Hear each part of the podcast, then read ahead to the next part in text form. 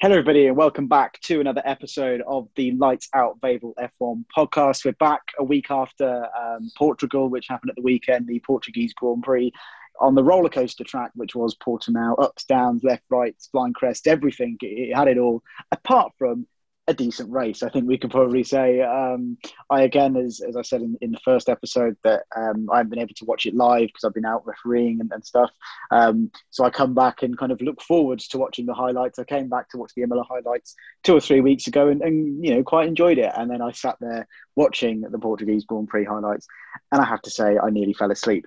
Um, joining me to talk about what wasn't really much of a race is uh, Callum Owen and Callum McAvoy. Uh, Joshua isn't here this week. I'm sure he'll be back with us next week or, or in the near future. He's got other commitments um, tonight. So just the three of us, um, me and two Callums. So this could get pretty confusing, um, but we're going to give it a good shot. Let's talk about um, the race first of all, um, Callum M. Um, you know, what did, what did you make of it? Did you think it was any more exciting than, than I've made it out to be, or, or was it just a very boring race, like like like I said? I mean, it wasn't terrible. Like it wasn't like nothing. You've seen worse. Like oh, oh, absolutely. Like France 2019 was like a low point for Formula One, just one of the dullest races ever. It wasn't anywhere near that, but yeah, it was. It was kind of formulaic. You know, we had sort of the opening 10, 15 laps of all the chaos. It was a safety car, obviously, and the restart, the fallout from that. But yeah, after that, everyone kind of just held position. Really, uh, wasn't too interesting, but to be fair, we've had two really exciting races to start the season with, so we were due a, a dull race pretty soon. Mm. So. Uh, I, th- I, think would be pretty unrealistic to expect 23 incident-packed races, or, or however, however, many it is throughout the season. Um, Callum, uh, oh, did you do you kind of agree with that? Do you think, yeah, let's let's just kind of that race has kind of brought us back down to earth a little bit? Yeah, I think it was. Um, and the main problem is we had two great races to start the season. So when you have a race that maybe isn't as action packed as Bahrain or Imola, it's going to seem like a bad race. I don't think it was. I think the first 20 laps um, had all of the action, which I don't think helped the race's case. But I think it was still good, still had moments. I don't think it was a brilliant race, but I don't think it's the end of the world. I still think we're going to get good racing. I just, yeah, I think it was a very so-so race. Cool. So let's get straight into it then. Um, I probably agree with Callum there, actually saying kind of all the action happened in the first twenty laps, which which makes you forget about you know the rest that happened. You kind of forget about that first twenty laps and throughout the rest of the race, which is probably why I've made it come across maybe a little bit more boring than it, than it probably was. So you're probably right there, Callum. Anyway, let's get back into it. Um, we're going to have a look at um, what we said this time last week when we made our predictions um, for the Portuguese Grand Prix. We all gave our podium um, and some of our wild predictions, which have given us some uh, very good talking points. I think it very much has to be said. Um, we'll start with Joshua, who's not here this week. Um, he's gone for a Hamilton win with uh, Verstappen in second. I mean, he didn't actually say who his top three were. I just listened back to it. He said Hamilton and Verstappen will fight it out, and then didn't didn't really give a third. Um, but he said Ricciardo would do better than Norris, um, and he clearly didn't. Um, Callum, what did you make of what was a, a, very disappointing qualifying for, for Daniel Ricciardo? And I suppose he did a bit better in the race. I think he did he bring it home in P nine, something like that in the end. But but what did you yeah, make was, of Daniel Ricciardo's weekend? Um, P nine, decent result when you consider started P sixteen. He I mean he summed it up perfectly with it was grim. It was it was a poor qualifying performance from someone who struggled to adapt to you know, McLaren's car. But the fight back to P9 was good. Could have had more if he wasn't um, sort of done by Fernando Alonso at the end of the race. But I mean, considering where he starts, it's a good result. In the scheme of things, not the result he'd hoped for, but still positive, showing he can overtake in a new car, which is always good. Yeah, and um, Callum M, obviously, uh, Joshua also said that Lance Stroll would finish in the top five. Um, I am just trying to find where he was, where he finished. I don't think it was anywhere near the top five. The Astons finished in the bottom half of the order, didn't they? So, uh, what did you make of Lance Stroll's weekend and, and, Aston Martin's weekend overall, which which was pretty poor? And obviously, I'll, I'll hold my hands up with my uh, Sebastian Vettel prediction, which um, which which went very very wrong. I'm just looking now. Sebastian Vettel finishing tenth. He scored points. I said he would score points. And he, uh, he did. Uh, that tenth in quali- tenth in qualifying, wasn't it? Tenth in qualifying, so I've got that confirmed. Thirteenth um, in the race. Oh, yeah. So there we go. I, I, sort of said he was we'll, we'll, say he scored points because he finished in the top 10. I mean, he didn't score points. Um, I, am just trying to, to kind of save myself. Um, but back to the actual question, Callum. Um, um, what did you make of Aston Martin's weekend overall? Uh, just utterly terrible. I, I, have no idea what's gone wrong with them. It's 13th for Vettel, I think 14th for Stroll. So they've just mm-hmm. gone backwards. I don't, I don't understand. Like I, I, we was chatting with you guys just before we started recording, and I was saying like, I saw something on Twitter. It's obviously a joke saying that uh, Aston Martin are under investigation for copying Williams's car. As a joke all the time, they've copied Mercedes in the past. But yeah, it, like it's the only logical explanation, surely, uh, at this point. Like, don't know why they've gone backwards. They've obviously changed something on the car. I don't think it's all Vettel or Stroll's fault. They're good drivers, obviously. So um, I don't know. Maybe they'll improve as the season goes on, but this is a, an awful start. Vettel's one of seven drivers not to score points so far in the opening three races, hmm. so uh, not good. Yeah, I was um, being pretty stupid there. I was looking at the the because uh, I was I was quickly trying to find the result of the race while while um, while I was asking the question at the same time, and I found the 2020 results, and he came 10th in 2020, and, and obviously this year uh, he was 13th to 14th for Aston Martin. So I really got my hopes up there. I was like, I'm pretty sure Vettel didn't score points, and then I obviously realised, yeah, I've got the wrong race. Um, Callum Owen, then we'll come to um, your predictions. Um, you agreed with me. You said Verstappen uh, followed by Hamilton, and then Bottas in third. Um, what did you make of, of that Verstappen Hamilton fight? There wasn't really much of a fight between the two of them. It was just that fantastic overtake from from Lewis Hamilton that we saw into turn one to, to get Verstappen. I think, I mean, it was going to always be a bit of a 50 50 shot. I think it, Portimao sums up what this season will hopefully be. It'll be a battle between which car is strongest on what weekend. And I think just this weekend it was Mercedes.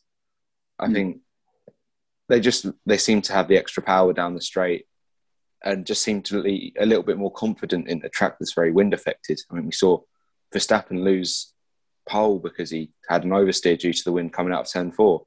So I think I think Verstappen was a fair shout. I just think just Mercedes was stronger on the weekend. That's I think that's really all there is to it. Do you think that's to that, that's how it's going to carry on throughout the season? We could just see that we could just see that this kind of alternating between, or just one of them's going to be, you know, stronger than the other, and then the next the next week one's going to be stronger. You know, Red Bull are going to be stronger than Mercedes, then Mercedes stronger than Red Bull. Do you think that's kind of how it's going to be through the season, or do you think maybe Mercedes might be might look stronger, but Red Bull may just pip them in the race, you know, with, with a bit of luck or, or a bit of good good um, strategic planning, I guess. Well, I mean, I certainly hope it's a case of each race is different, and I do think that will be the case. I think there'll be tracks that Red Bull are stronger at, tracks that Mercedes are stronger at, and that happens historically anyway, even in seasons where it isn't quite as tight. So I think even now that it's a tighter season, we could see more sort of switching between who is the strongest car at certain points. And then your final prediction that you made, Callum, is you said that um, Esteban Ocon would out qualify uh, Fernando Alonso, and you absolutely smashed that out of the park with um, Ocon qualifying. Um, I think it was sixth. Is that right? Yeah. Yeah, sixth, and then Fernando Alonso down in thirteenth. So, so we absolutely smashed him out the park. Um, Callum M, the other prediction that uh, Callum O made. This is really confusing, isn't it? The other prediction that uh, he made was that um, Perez would come in.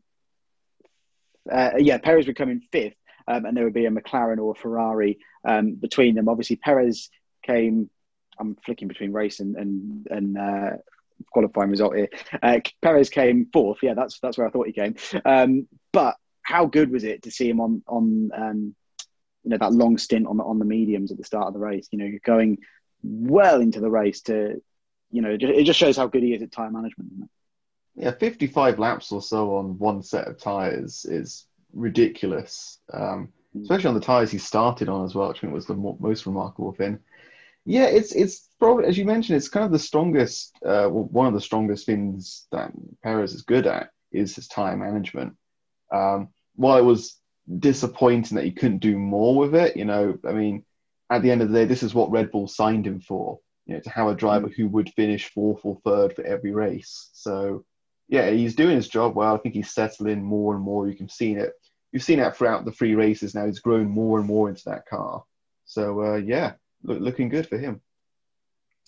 and you predicted him um, to win the race this time last week, which obviously uh, didn't happen. You said at the time you were being kind of a man can dream sort of thing.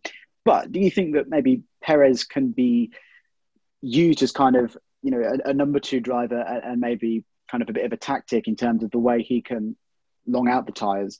Do you think you know that could maybe give Red Bull a little bit of an advantage in terms of getting Max the, the World Championship and getting themselves the, the Constructors Championship? Oh yeah, he, he's definitely like win-man status in the same way that Bottas is win-man status at, at Mercedes.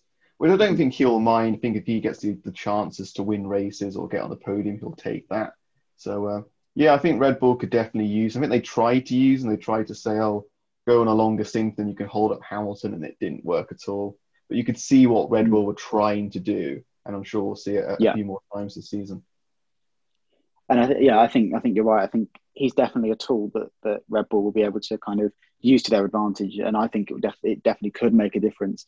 Um, you know, towards the end of the season, especially if you know there's there's permutations on the last few races. You know, the amount of points needed to win a championship. I think Perez and Bottas as well, but obviously we know how good Perez is with the tires, and, and he could definitely be, be used to Red Bull's advantage. Um, Callum, uh, the other prediction you made was that George Russell was going to score points. I'm going to come back to, to Callum Owen on this. Um, the Williams, looked fantastic in qualifying. He, he was really close to getting into Q3, George Russell. Um, but but what happened in the race? I think um, him and Nicholas Latifi, and I mean the Williams uh, team as a whole, did allude to the fact that it was a very wind sensitive, unpredictable car in testing. So I don't think it was any surprise that when the conditions were right, it was a quick car, when the conditions were wrong, it was a horrible car to drive. And Russell said on his team radio, it was like driving the 2019 Williams, which is one of the worst cars we've seen for a while. I mean, it was unlucky. He was he showed again he's an excellent qualifier, and we all know he's a great driver. He just needs the right equipment, which he hasn't had. Obviously, bar his one one off um, appearance for Mercedes, he hasn't had yet. So I think it will come. I think he was unlucky just with the conditions and the car he's driving on Sunday, but I think he still showed across the weekend as a whole. He had an excellent Friday as well in practice. Just how good of a driver he is. And then this brings me back to you, Callum. Um, obviously, Mick Schumacher um, got past Nicholas Latifi and, and, I think managed to finish the race ahead of him in the end. Um, is that a step forward for Haas, or is that just the fact that Williams were just poor, or is it that this Haas car, although they're not bringing upgrades, that maybe Mick Schumacher is getting a bit better and, and, getting a bit more confidence in that car? Oh, it's it's a huge step, uh, really. Like the Haas is the worst car on the grid. Like there's no question of that now. You know they've qualified last and second to last in all the Grand Prix, if I'm not if I'm not mistaken. So I think to finish ahead of anyone's quite a good achievement, and you've got to put it in context that Schumacher and Mazepin are both rookies as well. So this is all about just getting experience in the car. So yeah, I think finishing ahead of Latifi is a, a great achievement for for Mick. And Calamo, in the last point on this, do you think that says anything about about Latifi as a driver, or do you think it's just the fact that this Williams just isn't good enough in in those kind of conditions? I think I think it says more about Mick Schumacher's a good driver and he's he's getting to grips with his car, which is kind of all that you can ask of him this year in the car that he's in. Yeah, I think the the move came from a Latifi lockup, so I think obviously that benefited Schumacher. I think it's just the right conditions for well, the wrong conditions for Williams, so the right conditions for Haas overtaking the Williams, and just Mick Schumacher getting better and better as he goes on. And I'll admit, I made a bit of a, uh, a fool of myself with uh, Mick Schumacher's teammate Nikita Mazepin. Um, obviously, we didn't see, see, I don't think we saw a single spin from him. I think he went to the gravel a few times, but I don't think he sent it round and did a 180 or anything. But um, we did see him kind of uh, turn in on Perez when uh, Perez was about to lap him, and he kind of apologised on the radio. And somebody on Twitter or TikTok or something like that has, has um, done a good little team radio kind of uh, message. So it's um, uh, Mazepin kind of apologising, sorry, I think I kind of blocked Checo there, and, and, his engineer's like, yeah, fine, get on with it, focus, push, push. Um, and then Gunter Steiner comes on the radio and he's like, "Enough! This is enough!" And it's we think it's a clip um, from from one of the Drive to Survive episodes. So, so go and find it on Twitter. That that's a, a funny little clip, and um, I'm sure if that would have happened, uh, Mazepin's reaction probably wouldn't have been too kind back towards um, towards Gunter Steiner. And the only thing that I do want to talk about, which I should have mentioned beforehand before we started coming on, was the only incident that happened in the race, which was between the two Alfa Romeos. Um, and it was obviously Kimi Raikkonen went into the back of Antonio Giovinazzi and, and pretty much lost his front wing. Um, do you think maybe Callum M that Kimi would maybe we're starting to see that Kimi might be a little bit rusty, or do you think it was just a rare mistake from a, an, an experienced driver? I think it's just a rare mistake, to be honest. I mean, he said uh, afterwards that he was looking down his steering wheel trying to adjust something, uh, and then wasn't hmm. expecting mm. the car to be as quick as it was in the straight, and just ran into the back of Giovinazzi. So, just one of those things. We, we've we've heard it before from drivers, you know, trying to adjust something on the steering wheel and not concentrating and losing the back end or whatnot. So, just one of those things. Uh, I know there's this agenda that Raikkonen's an old man and he needs to retire but uh, I think he's still a decent driver at the end of the day. Hmm.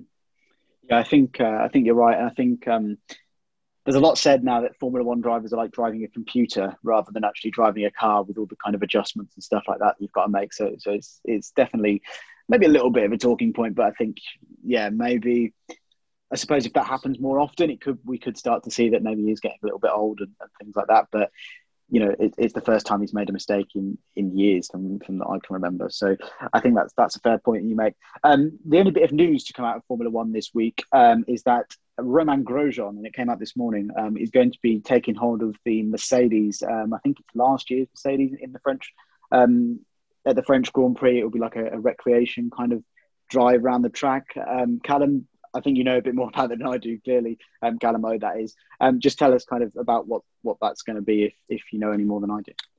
Yeah, so it's um the Mercedes W10. So, if I'm not mistaken, the 2019 car, and um he's just from what I've read, it's going to be a demonstration event in front of the fans.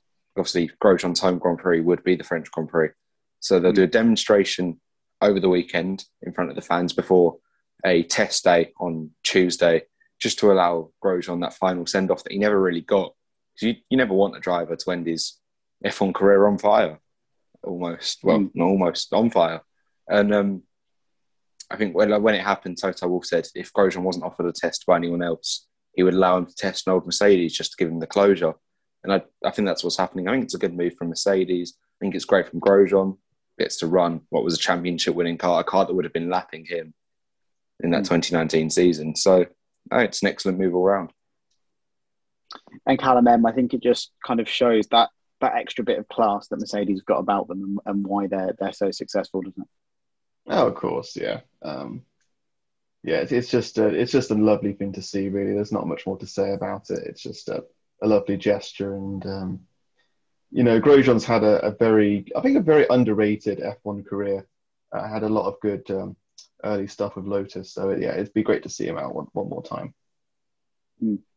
And I just want to touch on that crash, just just very very quickly. I don't want to make it kind of all about the crash because it's it's going to be great to see him back in it in a Formula One car, and I'm sure we'll see videos on YouTube of, it, of him going around and, and stuff like that. But obviously, we only started the podcast at the start of this season, um, so we haven't ever actually spoken about the crash. Just first to you, Calamo.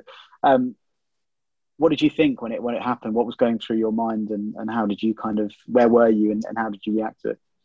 I mean, it was surreal. I was um, I was watching it from my my room at uni, and you saw that shot on the run up to turn Port and They have that long shot for the straight, and you saw a car spin off, and you thought, obviously the normal reaction seeing car spin off, you think, oh, so you uh, seen a car gone, and you don't really think an awful lot on it of it, especially when it's towards the back, and then almost out of nowhere this giant fireball, and I I don't know. I think I'd probably share the same reaction as most people. I saw that and thought, whoever that is is is dead. There's no chance that coming out of that it was a massive explosion.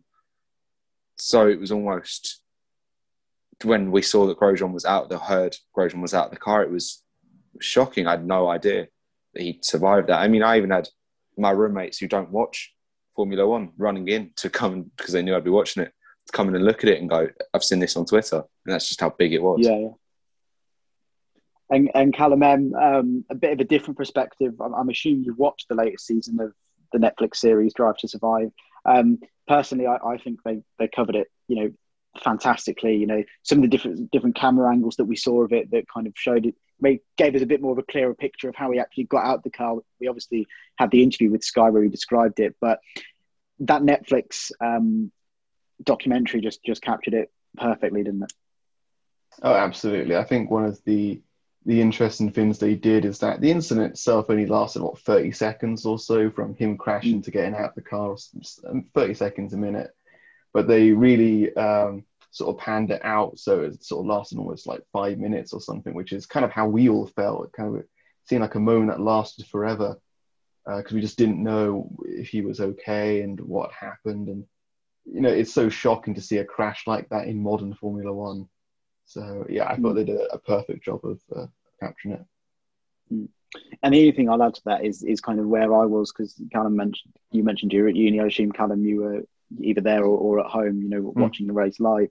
Um, I was actually uh, where I can't even remember where I was, but wherever I was, where I, wherever I was, I was leaving at two o'clock, which was obviously when the race started. Um, and I was coming home, and I, w- I would have done the usual, just watch the highlights later on. Um, and I came home, and there was just a red flag, and I was like, "Oh, great! there's a red flag, I'll be able to kind of, you know, see the rest of the race. Um, you know, it was on like lap, it was lap one, wasn't it, that, that it happened. So I was like, oh yeah, I'm going to see the full Grand Prix. And then I obviously went onto Twitter because they weren't showing the replays at the time on, on the TV coverage. I went onto Twitter and saw what happened. I was like, oh, you know, oh my God, sort of thing, you know, the same reaction um, as, as what kind of you guys had. I probably didn't have that initial shock of thinking, you know, he's dead because kind of by the time I got home, it was you know half two, quarter to three, something like that, and it, was kind of confirmed that he was okay. And I saw the replay, and I was just like, you know, just stunned by, by what could have happened. But I think we'll probably all, all join him in uh, wishing, obviously, a speedy recovery, which which he's obviously still going to be going on. He's still going to be, you know, regaining that fitness and all that stuff. I think he's driving in. I think it's IndyCar. Is, is he driving yeah, in this yeah. year? Um, and obviously, he's going to get that chance in the Mercedes, which, like I said, is fantastic from, from Mercedes, fantastic for him. And and I can't wait to kind of see all the coverage that surrounds it and, and you know how emotional he's going to be and, and, all that kind of stuff. So so fair play to Mercedes. As much as I don't particularly like either of your drivers, I quite like you as a team. Um, so yeah, fair play to them. Um, coming up, we have Spain next. We go to Barcelona. Um, I think we were probably all quite relieved um, at the start of the season when it was announced that they wouldn't be testing in Barcelona just because of how rubbish of a track it is. Um, Callum M, what are you expecting from this weekend in terms of uh, the race? Do you think we're just going to get a, maybe not a repeat of Portugal, um, but something that's not going to be too entertaining on a, on a pretty boring track where thinking about it, there's only really one place to overtake, and that's at the bottom of the start finish straight. Uh, I'm looking forward to my two-hour uh, Sunday nap now because there's it's it's going to be more entertaining to have that than watch this Grand Prix.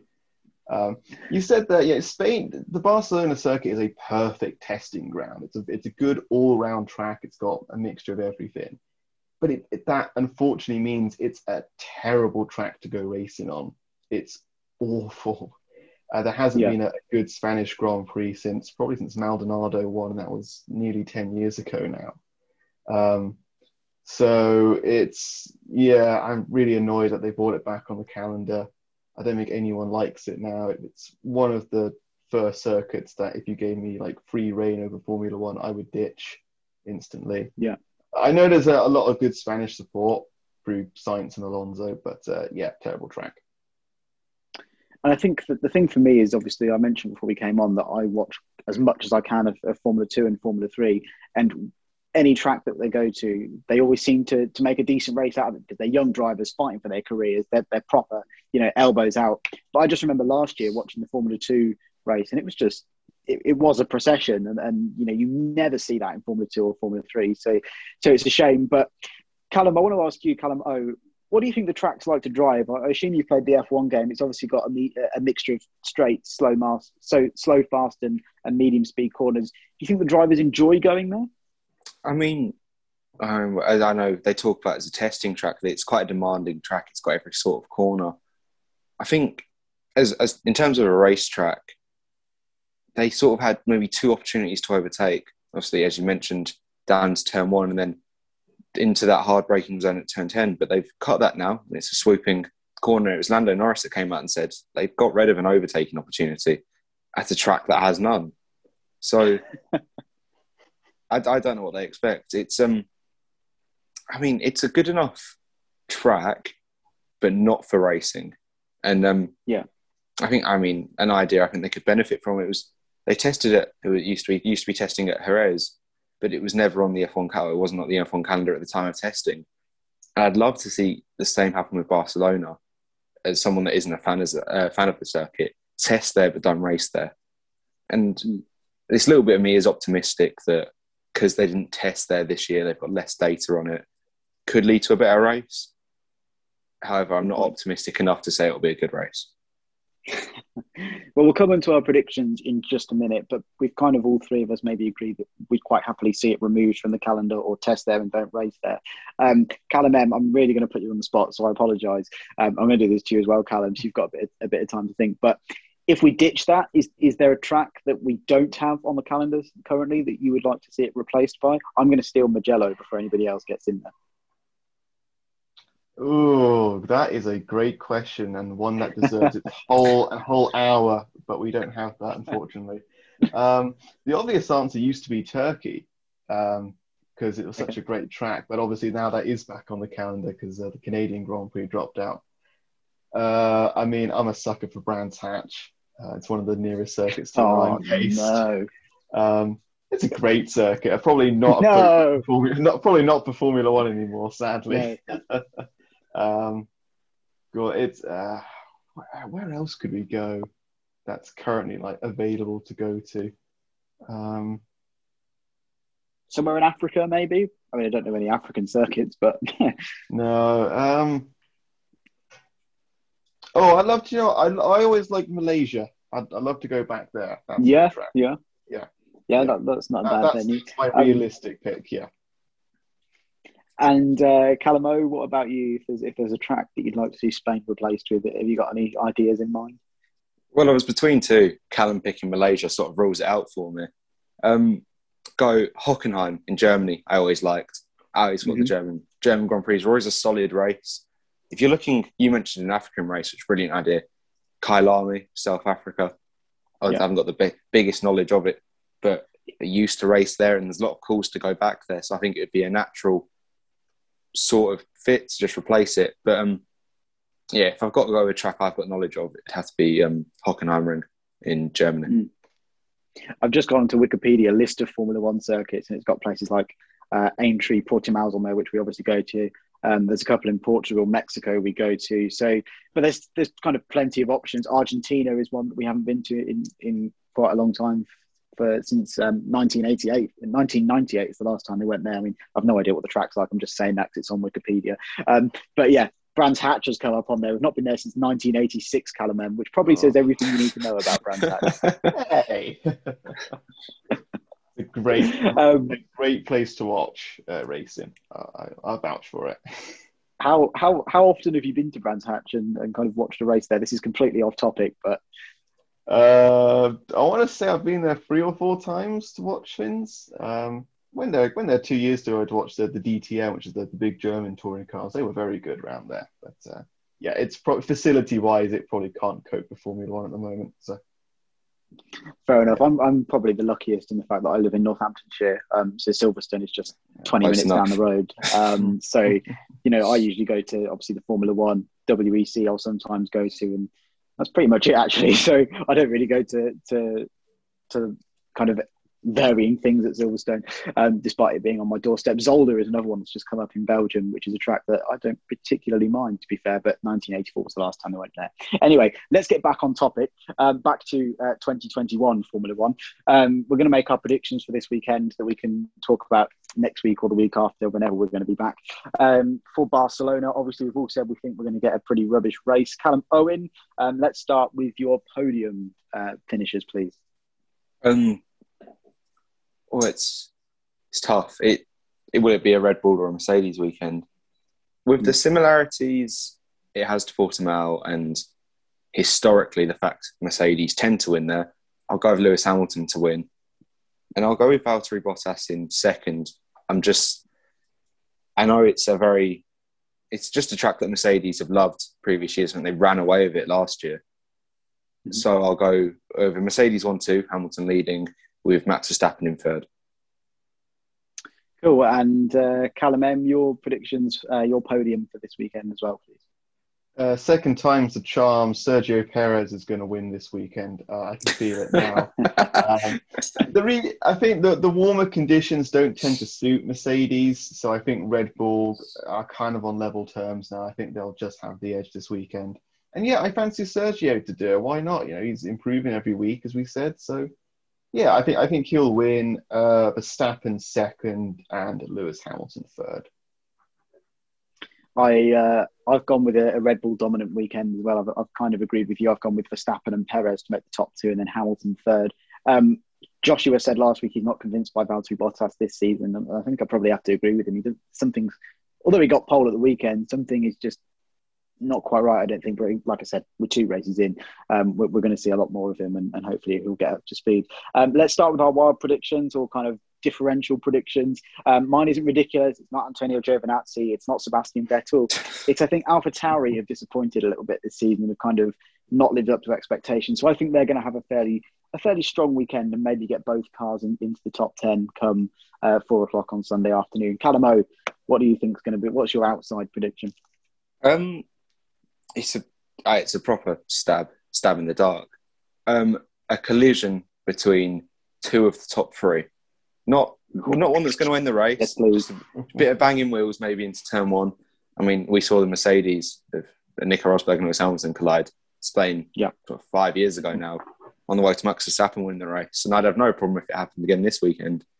But I feel like it'll be maybe just a little bit of a collision. And um, it's nothing too extreme, but it's Spain. I don't think you can predict anything too extreme. I think you're absolutely right. And then Callum M, uh, what's your wild card for the weekend? I mean, talking of uh, not extreme things happening, my wild card is that there'll be no safety car for the first time this season. Uh, I'm not saying that every car's going to finish. That might be a bit optimistic, but I'm going to say there'll be no major incidents, no safety car, no virtual safety car, just a boring old race. Yep. So we're pretty much all saying that we're going to be sat here in, I think, two weeks' time with nothing to talk about, and we'll just be talking about how fantastic a circuit Monaco is, which is uh, when we're going to be next time. When we're going to be here next time on the pod. Um, Joshua, I probably should have got his predictions. I could probably just make some up for him and just say that he thinks Nikita Mazepin is going to win the race or something, um, just to just to annoy him. Um, so yeah, we won't do that because I don't want to annoy him. Um, so yeah, thank you very much to uh, the two Callums for for joining me. Um, hopefully, we please let's get a decent race in Spain. We're not going to, but you know, just let's have something happen. We need something to talk about. That, that's why we're here. We need something to write about on the website as well. Um, so yeah, a reminder that we're all writers for um, Formula One, Vavel.com forward slash motorsports. We're on Twitter as well at F1 Vavel. Thank you to everybody who listens. That, that's I think where most of our our kind of um, audience come from. So thank you to, to everyone who listens on Spotify, Apple Podcasts, all those good stuff. Um, if you could follow, subscribe to us on YouTube and, and on those podcast platforms and never miss an episode, that would be awesome. And, and leave your, your likes, your five star reviews, all that good stuff. Um, thank you again for two Callums for joining me. Uh, next up, well, we've got a street circuit double header. Uh, we go to Monaco on the 20th of May, so we'll be back um, on the Friday before that. Uh, and then we go to Baku, yay, after that, uh, before going to Turkey and then into kind of the summer rounds of France, Austria, Britain. We don't need to know about that yet. But yeah, we'll be back ahead of Monaco and we'll probably just be talking about a rubbish Spanish Grand Prix and, and how good a circuit Monaco is. Um, and it's going to be great to be back there, isn't it? But we'll get into that next week. Hopefully, Joshua will be back with us as well. Um, I'm going to stop waffling on now. Thank you very much to everybody for listening, and we'll see you all next time. Bye bye.